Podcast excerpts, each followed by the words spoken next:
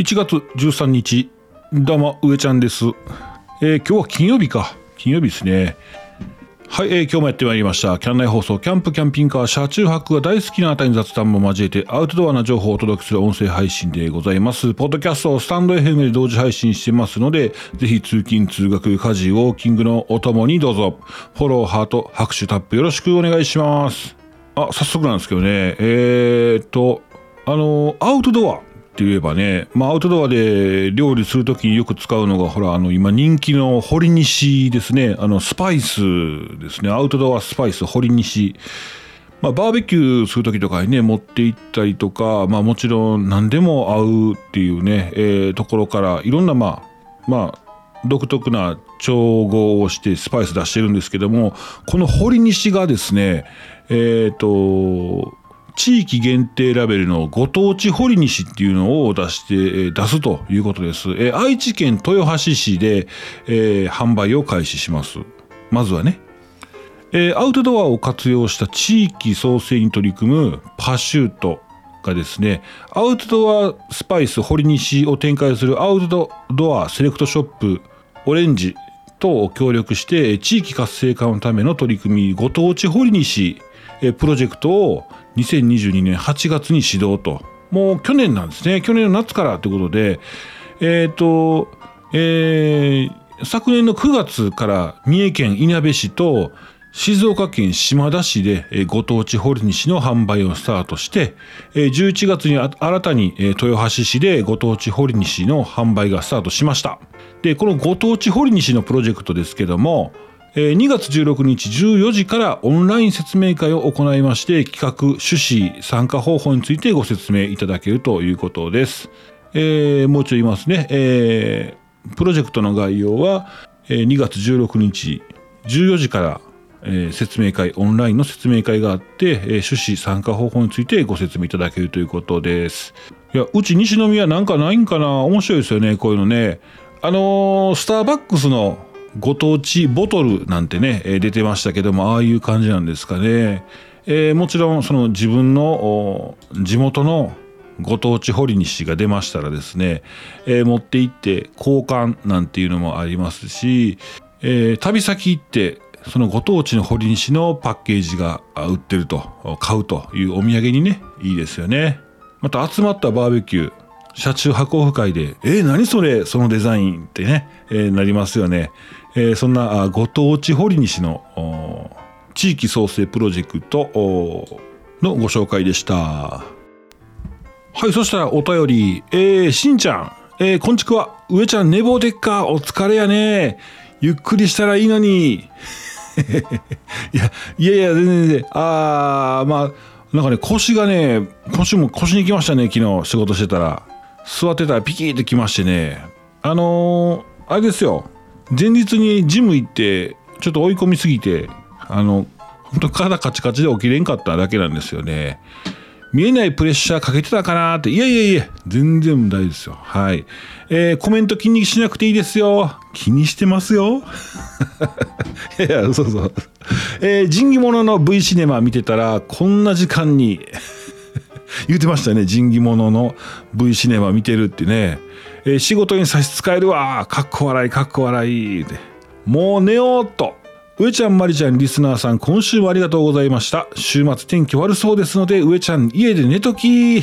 ほな倍ならほんまやこの週末あれですね僕いやいや用事あるんすよ。そうそう。京都行かなあかんのですね京都。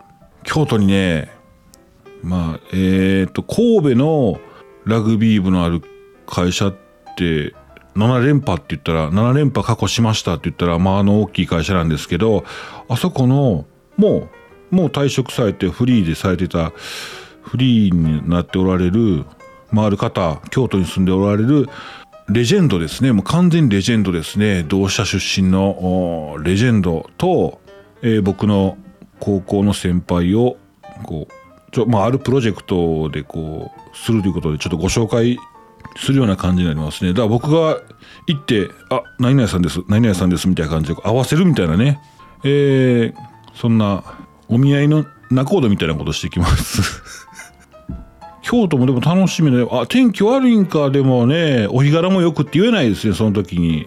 まあ多分京都の、京都駅のとかカフェで1時間ぐらいちょっと喋って移動ですかね。なんか、はい。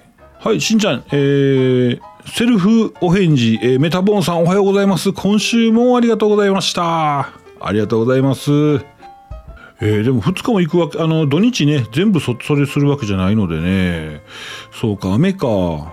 家、家で寝ておきましょうか。それこそ仁義者の V 詞で見た方がいいんちゃいますかね。ねえ。一応ね、仁義なき戦いは、あれ、1、2、3とか、多分数字ついてなかったと思うんですけど、多分3作ぐらい見ましたよ。うん。いや、仁義なき戦いが、その、やっぱその、後世までで題名が語り継がれるような作品っていうのは面白いですね。でもなんか、見てて面白い、あの、ビルマの盾事ってしてます？いや、全然 V シネの あれじゃないんですけど、あの、あれ、ビルマですよね。ビルマの盾事っていうのはね、あの、中井貴一さんがやってるやつ、いや、あのいいよいいよって聞いてたんでね、見てみたいなと思うんですけど、見てないですね。いや、見れてない。やっぱ引き込まれてないんですよね。多分、仁義なき戦いの方がゴリゴリ引き込まれるんで、掴んだハートを離さないですよね。やっぱね、あれね。いやいや、そっち系ではないんですけど、なんかあの、男の部分くすぐるんですよ。仁義なき戦い。ほうほーってなるんですけど、まあでもあの、菅原文太さんが縁側で指詰めて、転がってって、鶏小屋に入ってまうってあれおもろかったですね。ね笑ああいうコミカルなところもちょっと入れてくるっていうのがなんかおもろいなと思うんですけど、えー、でも、あれは怖、怖いわ。怖いとこいっぱいあるんですけどね。まあ、そういう意味で言ったらウォーキングデッドによく似てるような感じです。ちょっと、ちょっとホラーチックなところもあるんですけど、ホラー、もう見るに耐えないね、映像とか血しぶきとかあるんですよ。仁義なき戦い。でも、それが話の本筋ではないので怖く見せることが本筋ではないのでそれでこう話が進んでいくっていうのがこう V シネすげえなと思うんですね。あの仁義系ね。あのね。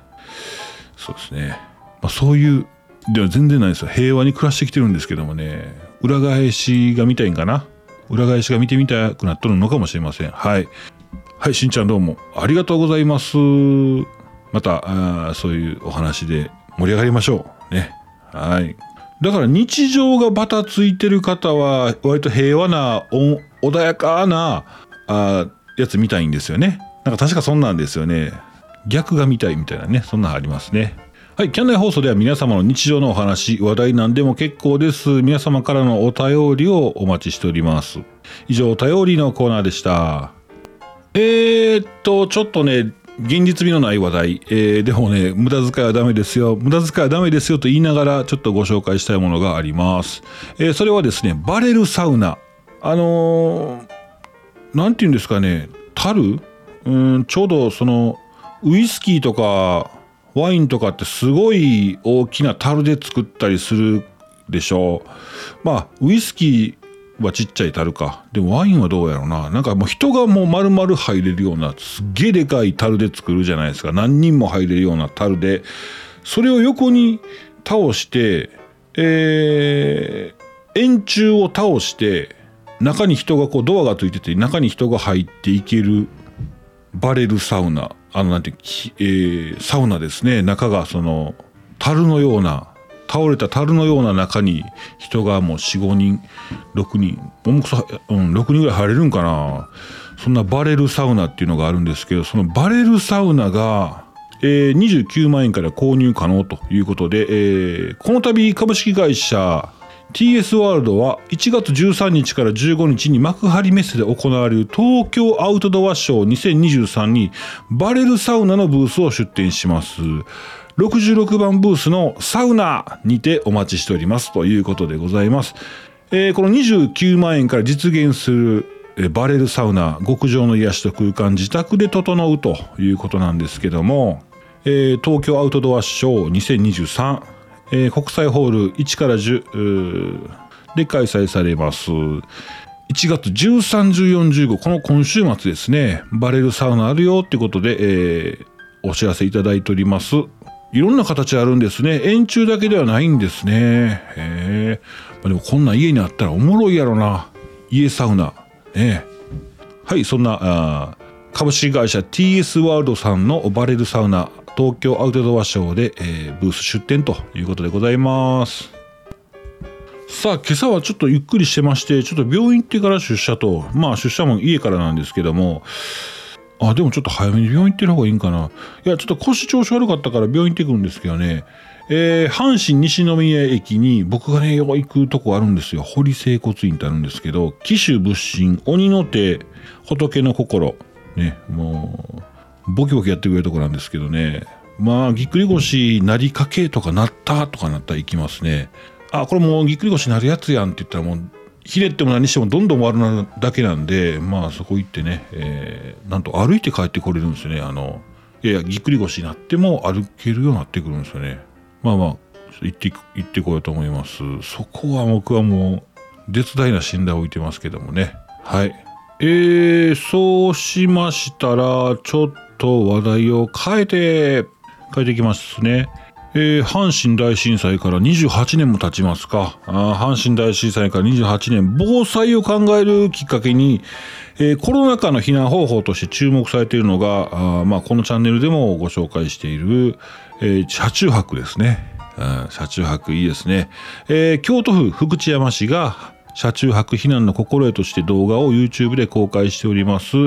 えー、可愛らしいね、VTuber っていうね、あのー、女の子のキャラクターがこう動くやつですね。声は何なんおっさんなんかな いや、女の子やと思うんですけども、防災 YouTuber ボタンと学ぶ車中泊避難の心得というタイトルでございます。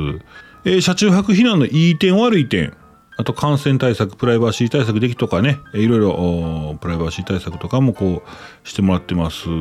ただ、車中泊避難する上での注意点というところも出しておりますね。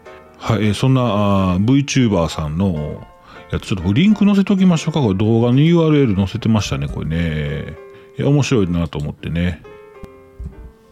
それからですね、えー、車中泊体験のイベントが昨年あったんですけども、えー、参加者がね、20組62名小学小中学生含むイベントでございましたイオン福知山店の駐車場でね行われました。冬ですよ。11月ですからね。えー、プログラムの内容としましては車中泊体験炊き出し体験非常食の試食ドライブインのシドライブインシアターおもろいやないか。めちゃめちゃおもろいやないかいですね。うん、まあこういうイベントあったら面白いな。でもねあのー、そう車中泊を楽しむというところもあるんですけど、うん、避難訓練のっていうね側面もあると面白いですよね確かにあ有意義やなと思いましたこれははいえー、そのイベントを元にポイントを構成して作られているということでございます阪神大震災はひどかったし、うじゃんね、阪神大震災食らったんと、あの、東日本大震災は、品川ですね。品川で食らいましたね。もう大変やったですね。怖い。ね、揺れると怖いですよね。あ、そうや。この間、えー、昨年末か。年末、同窓会があって、まあちっちゃい同窓会、全員全員じゃなくて、ちっちゃい同窓会で、まあ同級生がちょっと、ちょこっとね、小さい輪で集まって、えー、食事しましてですね、えー、その後友達がやってるバーの2軒目、2軒目行こうかってことで、そこに参加してたやつが近くで歩いてすぐのところにバーやってるんで、歩いて行って、みんなで、何人かね。で、鍵開けさせて、店開けてって言って いや、今日はもうせえへんって言ってたけど、えー、無理に開けてもらってですね、普通に、えー、バーで飲んどったんですけども、みんな、あれ、阪神・淡路大震災の被害が大きかったところの地域に住んでた当時ね。えー、まあ、そんなんで、えー、まあ、仲良く、当時仲良くないっていうか、まあ、あんまりつながりがなかった子も、なんか、やっぱり、なんか絆というか、なんか乗り越えたよねって。まあ、でも俺ら子供やったんで、そこの時は。まあ、乗り越えたのは親でしょうけど、いやいや、その時もなんか、うん、でもなんか、うん、強い絆があるというのはありましたね。本当に、えーそう学年全員と喋るわけではなかったのででもなんかうんいいなと思いましたねでそのバーになんと小学校中学校のアルバムがあってで僕は小学校のアルバムはもう家も家ごと燃えたんですねその震災で。うわーすげえと思って。うわ久し小学校のアルバムなんてなかなか見いひんか見りえうちはないので見えなかったんですけどおーって。森ちゃん森ちゃん言うんですけど森ちゃんありがとうちょっと見せて見せてってってこう見とったんですけど。まあもちろん同窓会行くとうわあの女の子うわうわ可愛らしなっとやまたとか言って綺麗なったねとかっていう話もあるんですけど小学校のこのページめくってってうわすごい笑顔の可愛い子いてうわこの子懐かしい名前何やったっけ？ってあ何々さんえ？あそっか。亡くなったか。地震で。ああそうやな。っていうのがねちょろちょろっとあってうわーそうやったと。あの子気なっとったな。どんな子なっとったやろな？とかねそんな風に思うんです。僕横の席になったことあってえー、教科書ほとんど持って行ってなかったんでその子のを覗き見するような感じで授業を受けてたんですけど、えー、教科書の半分をねこうカッと持ち上げてこう壁するわけなんですよ。壁にしてであんた見してほしかったらちゃんといいやって言って 怒られたのを思い出してねなんかうん。懐かしいなと思いながらもちょっと悲しくなりましたね。そうそう。そうや小学校5年生の時に担任の先生が「あんた宿題全然せんと」って言った時に引き合いに出されたのがその子。あの子大変やのにまあちょっといろいろ環境家庭環境的に大変やったんですけどあの子大変やのにこんなんしてこんなんしてあれも手伝ってこれも手伝ってその後に宿題やってんねんであんたも頑張りやっていう話もありましたねまあその子のためにもちょっとこんな話しましたけどもえー、明るい話題でございましたはい、えー、そろそろお時間となりまして、キャン内放送、今日はこの辺で終わりたいと思います。以上、上ちゃんでした。バイバイ。